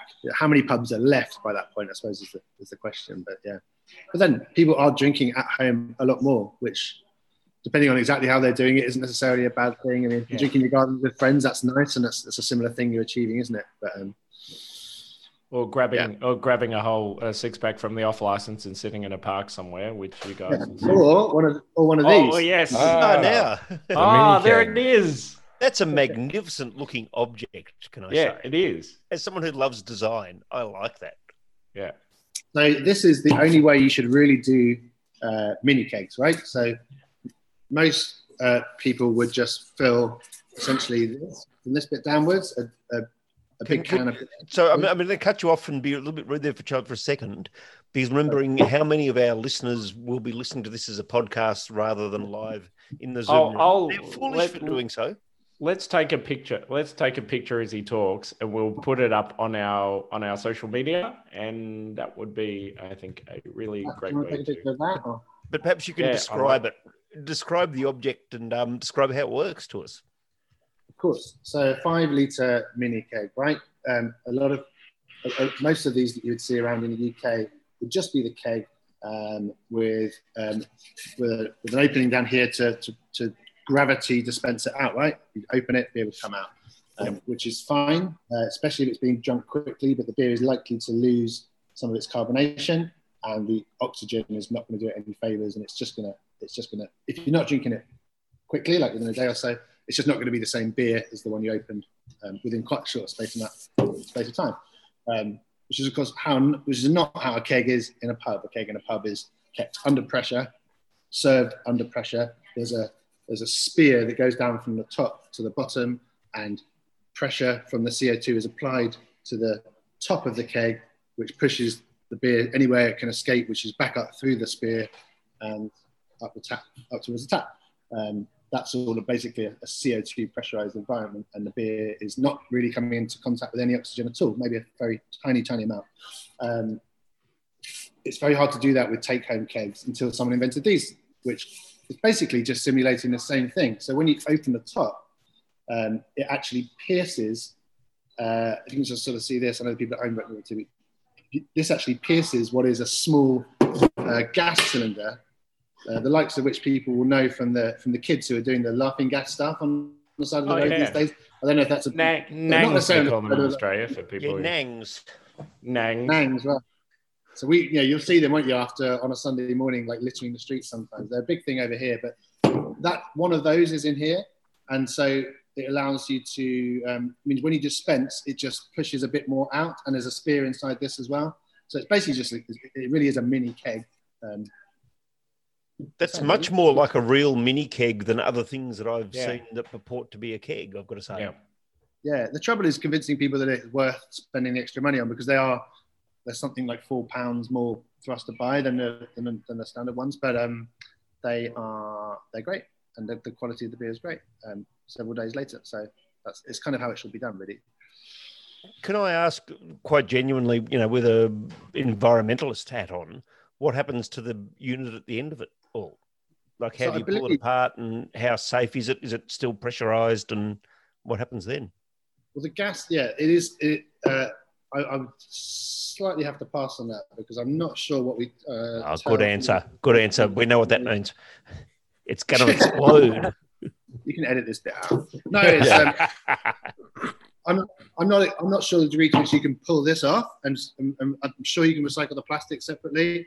but yeah, it's a, just a small bomb you're going to chuck in your uh, in your in your in your garbage or your recycling. Well, I'm pretty sure you can depressurize them at the end, but don't quote me on that.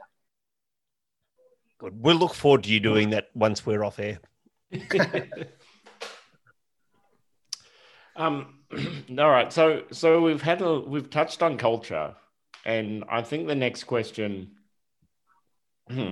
which is our which is our traditional cool room question. Oh, hang on. There's one before that. I think Warren. He's gone off script again. Script. I have not gone off script. I've just thought, well, that's a rubbish question. I'll skip that. No, it's a good question. Ask question Great four. question. All right, I'll ask question four. All right, so no, because we had a disaster story. No, we no, had this- the guy in his paint. the No, no, no, trust me. Question four. Question four is a really good disaster story. All right, we love a good disaster story on the podcast. Oh, thank God you've gone with this. Can you tell us a story that happened? Oh, on the brewery floor in 2016. Okay, yeah, 2016. What happened on the brewery floor? To to the brewery floor rather To than the brewery. Oh yes, no, I read that. Yeah, it's like in my in my Great, Warren, you've come to the party. I looked on the website. By the way, it stops at 2019. You've got to put in 2020 because I think I'm really fascinated by that. But what happened to the brewery floor in 2016? Oh yeah, I mean yeah. So that's it, I guess different type of disaster, like a slow creeping one. But we yeah, what- I mean, getting your brewery floor is so important. Uh, getting your brewery floor right is so important. Like the angle of it, the um, the robustness of it, obviously, um, because once you've got it in and you've got several heavy tanks on it, yeah, it's very disruptive to um, to, to do anything. to. things. Ours, ours, uh, not not too many months after we had um, installed everything in the brewery, it became quite uh, apparent that our brewery floor was not going to last, and it was cracking, and was just not necessarily that safe. And you know, you don't want little little nooks and crannies for things to to to, to hide No, in. it's a concrete. It's a it's a concrete, like it's a big concrete flat. No, it's not a big concrete. It, it's it's coated. It's coat. I mean, there's various things you can coat breweries floors Yep. with to, to keep them, you know, um, to, to to mean they can take all the chemicals you throw at them and everything else. Uh, this did not last, and it started bubbling up, and those bubbles became cracks, and the whole thing just started to rupture. Um, so that was a disaster. Yeah, it was one of the biggest, like, like most um, like interruptions to business that we've that we've had, apart from the last year, obviously. So you know, we we took the very difficult decision to just take everything out of the brewery, to stop brewing for gosh, I think it was something like seven weeks um, over a summer in 2016 to Wow. just, just put in something that we would never have to change again. Um, and we went with these things called Kemtile, it's called tiles. They're made by a company, supplied by a company called Kemtile. Um, they're extremely robust. They're never going to break, anything like that. So we, we, we, we did that and it, it cost us, I mean, a lot in just lost revenue, but in just like the opportunity cost. We were growing very fast at the time, letting down a lot of customers. You know, you stockpile to a certain degree, but that was, yeah, that was hugely disruptive. But we've never looked back and we've only ever put in very high quality flooring from the, from the inputs. Yeah, it's a really expensive, as you can Yeah. imagine. Wow. Yeah. Not quite the disaster story with No, the it's not the disaster story of the guy who opened a can and wanted, dealing. and wanted you to paint his house again. Like it's not that disaster story, but it's terrible. Like seven, like seven weeks of of not brewing. I know. and, and what we do love here is sort of pulling the curtain back a bit. We always say on what it's Hmm. like to run a pub or run a brewery. Everyone goes, "Gee, it must be great fun." You always look Yeah. like you're having a great time at six thirty on a Friday night, but they don't always see the bits which end badly, and that you when you're up and lying awake in the middle of the night going. Can I solve this problem, or is it worth solving the problem financially? Should I just go back to being an accountant? Travis, move us along. I reckon. yeah, let's go. All right, let's do this because we need to get onto this really heavy double IPA. I think it's uh, it's got to that time of the night. Um, I know we had a discussion just before about how to pronounce this, but I'm not even going to try. So um, we will crack it open. Charlie, can you tell us how to pronounce this? yes, scalatrice. So that a, a C in Italian is often pronounced CH. It's scalatrice. And a double C is not pronounced that way. So sort of Ah, that's how you. I think that's right, yeah. Like pistachio. Yeah. Mhm. Um, can you give us to start off with give us a bit of a rundown on the flavor profile again and what we're tasting in this. This is a big, big beer. Um, I'm about to try it. I'm not sure. I've got to go to work tomorrow, so I'm not sure how this is going to go down. But um, I've just given half of mine to someone else, so it's a win. Uh, yeah, sure. I mean, um, we only we we hadn't made loads and loads of double IPAs until about a year ago. We started churning out a lot more, uh, and even then we're, we're, making slightly weaker ones on the whole. Our brewery isn't, truth be told, that well set up to to brew like large batches of double IPA. Like we we don't make them in a very efficient way. Uh, it doesn't mean we can't make really good ones. It's just it's like it's, it's, it's hard for us to charge enough. Put it that way. We get very low yields. Um, and brewing big beers, as we call them, I'm sure you do too, like towards 10% is actually quite difficult. Um, you usually have to double mash, I believe, with the beers like this. Um, but so this was this was like uh, this was a, a, stronger double A than double, double IPA than we usually make. Uh, although we have got quite a well-known one called Money Bags, um, which is 10%, sorry, 9.9%, uh, which is coming out again soon. Um, but yeah, so this is a stronger one we might might normally make. It's uh, another Voss Kveik yeast beer. So high flocculating, like often uh, a bit brighter. Although I've poured this out, it's not quite as bright as uh, I expected it to be. Um, and they're not necessarily always bright, obviously. Um, but yeah, obviously high like fruit ester from the Kveik yeast. Like I think as it says on the label, like I mean, I try not to tell people what they should be tasting, but you know, you know, juicy pineapple, um, like orange, orange from the hops, orange from the um, from the yeast. Like it should just be like and stone fruity as well. It should just be all there singing together.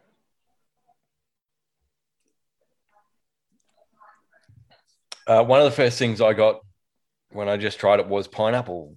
So yeah. good, good call on that. Um, that's really good. It's it doesn't feel like a beer with that much alcohol in it. Yeah, that's. I was just about to say that it doesn't feel like it's that higher percentage. Can I ask a semi nerdy question? And you may not know the answer, which is totally fine.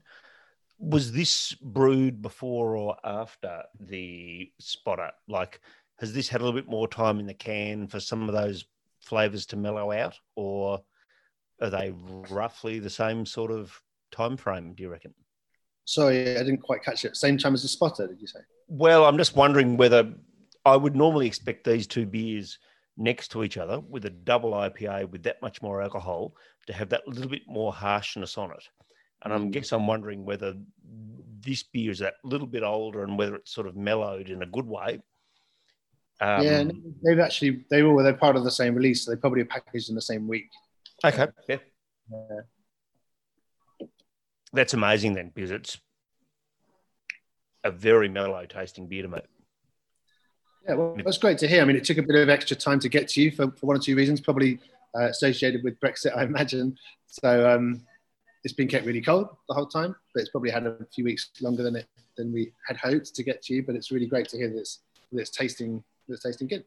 Mm-hmm. Now we have a. I was, I was, I was just going to say we're, we're doing these riffs as we call them on um, core range beers, which is why we had that double Hepcat. And the one this month is a is a triple IPA version of Baller. Baller's our 5.4% uh, core range IPA. So we've actually got an 11.5% version of that coming out. In, um, in and is that the the strongest beer you've ever brewed, or you know, is there? Yeah, that would be. And actually, the guys, the guys tried a, a, few, a bit, bit of jiggery pokery to get the beer that strong and exceeded their their expectations. I think they were aiming for about 10.5, 11. Um, yep. So yeah, it's turned out even stronger. They said it actually might be pushing 12 by the time we package it. Wow. Um, Tell so us yeah, about that... the jiggery pokery that they did. What what jiggery pokery? yeah, we, we love jiggery pokery. If there's one thing we more, love more than an explosion, it's jiggery pokery. I actually can't remember. I'm really sorry. They're, I know they. Yeah, I can't remember exactly. But, um... uh, that's that's that's that's that's great um, that you can't remember. It's kind of nice that you. Someone mentioned this earlier in the chat. Uh, pretty much all the beers we've tried tonight have a very strong golden color, that that pale, that IPA color. Um, do you guys do dark, like a heavy stout, like Imperial? Yeah, I mean we're as a brewery, like, you know, a lot of breweries are are specializing in one or two styles. We do try to um, we try to do lots of different styles very well. Like we're very proud of our lager, for example. Don't really say much of it to Australia. The lager market's a, a whole different market of its, of its of its own. But you know, it's a it's a lager that's for, that's, that's, that's in tank for 40 days. It's a proper lager, um, and we try to we try to treat each style with the same respect as, as some alluded to earlier. Um, that said, we don't brew that many dark beers. Um, the market for dark beers is a slightly strange one. Like to have a, a dark beer in your core range, for example, could be a bit challenging because you've really got to be getting some like keg, some tap residencies and things like that. And it's that you know if, if, a, if a pub's going to have one dark beer tap, you know it's generally Guinness in the in the UK. Mm. And so it can be quite hard to produce like a lot of a beer like that. Um, we would do them more as specials. Um, and then when you're doing those, there's only about five or six months a year when you want to confidently be putting those those beers out on the whole, with the exception of barrel aged stuff. So we don't make a lot of dark beers, and we're probably not that well known for dark for dark beers uh, as a result. Um, it's more like in the sour lager um, IPA sphere that we, we operate. Um, we have get so that, much fun with our sours. can't get can't get, get that lager out to Australia. Australia needs more lagers. We don't I'm need just, more lagers. I'm just We've putting it out there. We've got we've got a ton of them, but there's there's always room for more. That's right. Well, what a great moment as the hosts start to bicker amongst each other to bring in some of the people from the uh, audience who are joining us live in the Zoom room. Again, if you're not joining us in the Zoom room live, you're missing out on the best bits of some of these experiences, which is to speak to some of the world's best brewers exactly what we're doing right now with Charlie from Gipsy Hill. And Crofty, I'm going to uh, unmute you or ask you to unmute yourself. And mate, you've got one question, and then we've got another one from Ryan, and then we've got two spots left. Uh, I did notice you said earlier, or Sam said earlier uh, when he was there, that you're one of London's larger independent breweries. Um, what to you i mean that can mean a lot of things to different people. What to you uh, means independent and why is that important? I mean the degree to which independence is a uh, is, is, is, a, is, a, is a core tenet of like craft. Like i mean it's debated in the in, in the us and you know the brewers association in the us has has um uh, has like rules by which you know a certain percentage um not owned uh, so owned by a, another party and you're, and you're and you're you're no longer independent. Um, we you know we are we are owned by the founders and the families and um, and increasingly some of the employees that work here. Very proud of that. Um, and we we don't have plans to sell the brewery like in part or wholly to another company.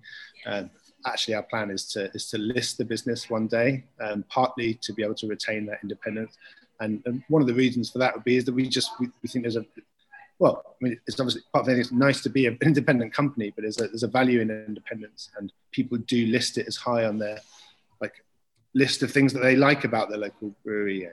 Um, so it's something that we would seek to retain as long as possible. Um, and um, uh, a lot, lots of breweries have found that they've they've sold like some or all of the, the brewery, and it perhaps earlier than they might have done. You know, there's been some like headline cases, and it's in the UK, um, and um, yeah, it's, it's, a tried and tested way to raise money and grow, right? It's not you can't necessarily argue with it, um, and it's it's harder to do it um, other ways sometimes, but we're we are committed to to that to that path, I think, and we think that people do see value in in, their, in, in independence, and we have a lot of customers, and I'm talking about um, you know, retailers rather than consumers who who also you know, hold independence dear, and and you know, we form nice partnerships with companies um, with similar ethos as, as, a result. So it's something that we it's something that we want to continue to do.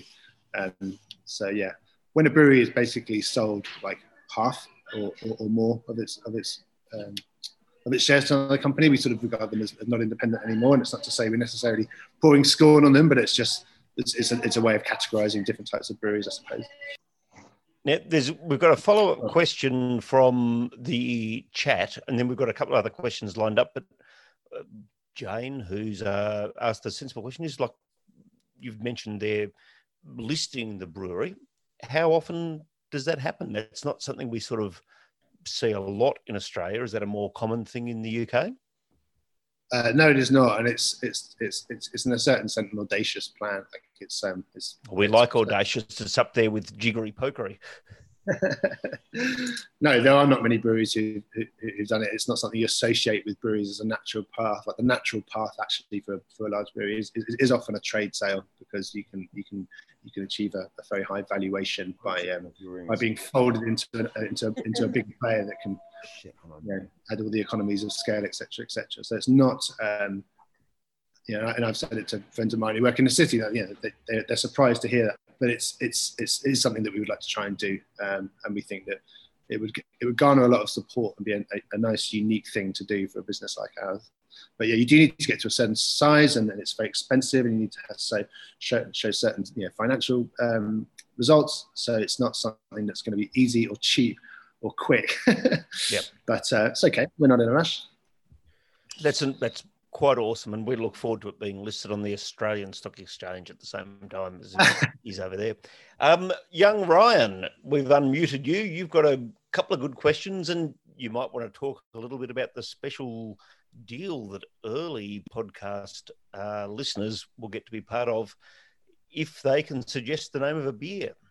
Oh yeah, so um, we've got four packs um, of the the beers that you guys had ordered for today uh, for tonight um, to give away. Um, but I thought it'd be a cool idea to come up with just one. Don't enter like a million.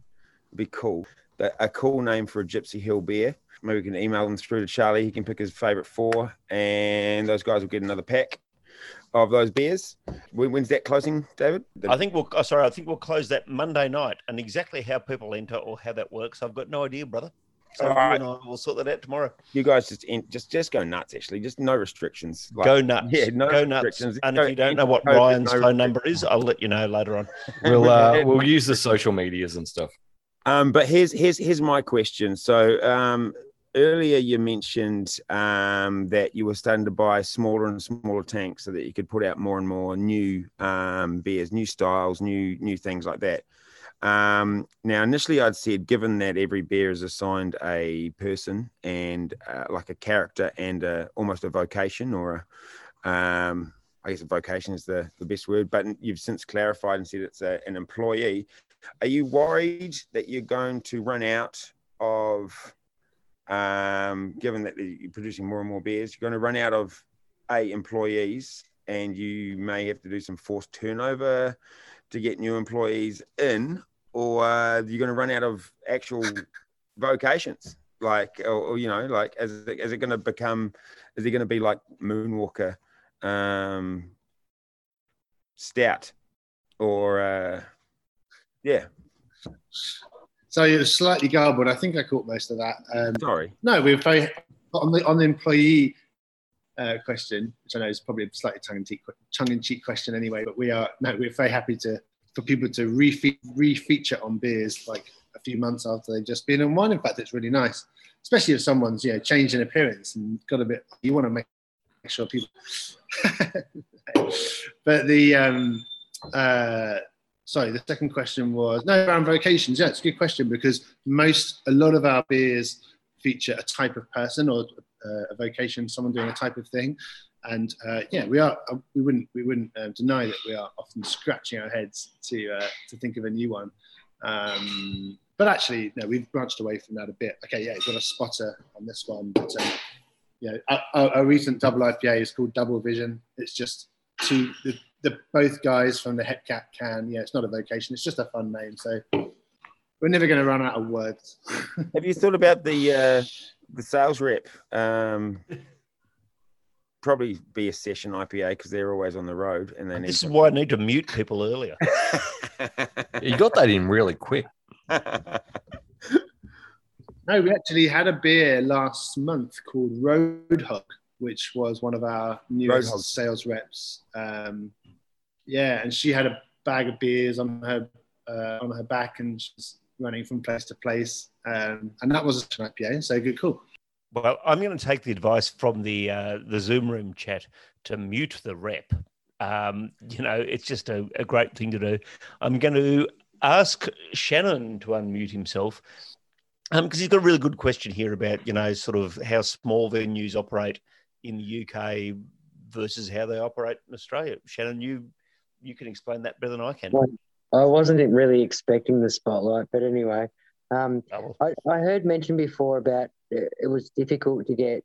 We were talking about do you brew stouts and things like that to get a stout into a pub, um, and it made me think about is is that how beer operates in the UK that it just goes into pubs. In Australia, we have a lot of really, really small venues. Um, there might be bottle shops that have a bunch of taps and things like that. Um, it's not as difficult to get a dedicated tap to something like a stout to one of those small venues. Do, do those small venues exist in the UK? Yeah, they do very much so. Um, and the yeah the the um, like the, the, scene of retailers has become a lot more diverse, and I, I know for a fact that it's quite similar to um, to Australia. I mean, indeed, our little bars we've only got two, but we've got the tap room. Our little bar, as I said before, was ex um, barbers, right? And it was a it was a friend of a friend who was thinking turning it into a flat, and we said, you know, give it because it had been a, a, a series of failing businesses.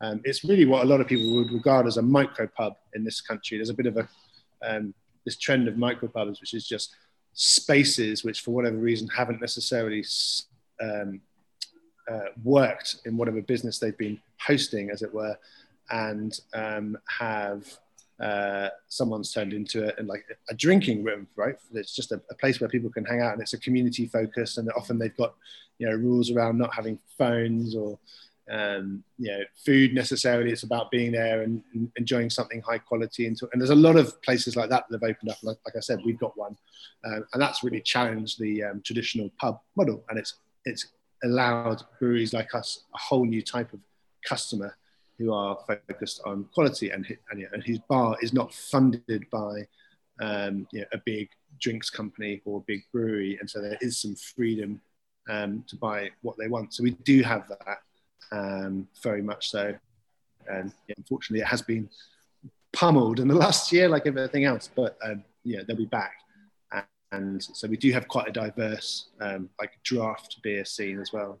Um, I think we're going to cross over to one of our last listeners, Michael. You've got a really interesting question, so I'm going to unmute you here. Um, this will be the last question for the night, and then we'll do a bit of a uh, bit of a wrap up. You're on. Oh shit! Hello. Um, hi. Um, just a quick question because you've got a lot of um, barrels behind you. What are actually in your barrels? Great question. Uh, that is a that is a good question, and I wish there was a list. So uh, often, what these are are beers that we've made a long time ago. Obviously, they're being barrel aged, and uh, so usually stouts uh, or big dark beers, but often sours as well. As, as, we, as we as we know, they, they both age very well in barrels.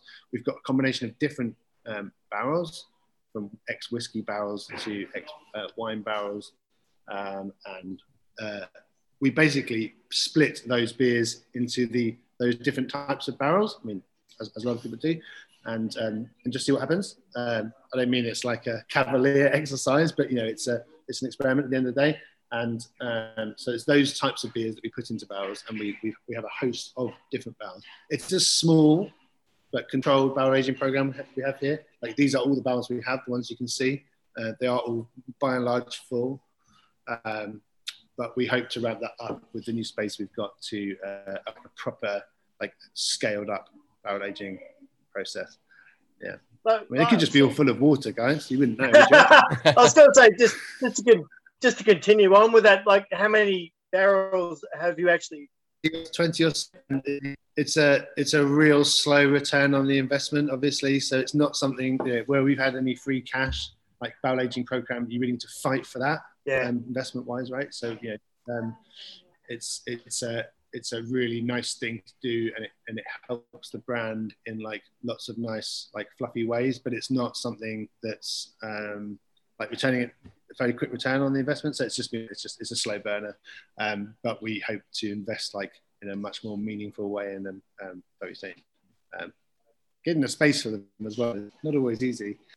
Hey Charlie, just moving on from that, a lot of so the there's a there's a pathway for breweries in in Australia where um, they'll start with barrels, and then next thing you know, they've got a coolship sitting somewhere. Uh, have you? Th- is there any chance you guys are thinking about uh, wild fermentation and different and different um, kind of different fermentation techniques? Is that is that something on your radar? Is that something that that you guys might might be thinking about? Yes, it is. Um, whether we have a coolship, probably not just yet, but we are um, we are talking about that stuff like all the time, um, and we you know we'd love to have like some collaborations with local fruit growers, for example, for our for our sour beers and experiment with some wild um, fermentation. But yeah, no, we're not actually investing in any in any coolships um, at the moment. So I've got a really, really bad connection just at the end of the call for some reason. I don't know that I think is a good place to wrap this up for tonight. Charlie, thank you for joining us all the way from the UK. I know it's the time difference and everything makes things a bit tricky. Um, and thanks, Sam, when you see him again for uh, joining us for the the period that he could make it. Um, guys, keep your eyes out on the social medias because David just put something up in the last two minutes which I think most people in the room tonight will be interested in. So there's more events coming. Uh, we're going to do a few more of these things. Charlie, you've been great, mate. Uh, much appreciated. And uh, we're hoping we can find more, your, more of your beers in Australia pretty soon. Thanks, guys. Thank you very much. It's been really fun. All right. Take care, everyone. Thanks, Thanks Charlie. Thanks for your. No problem.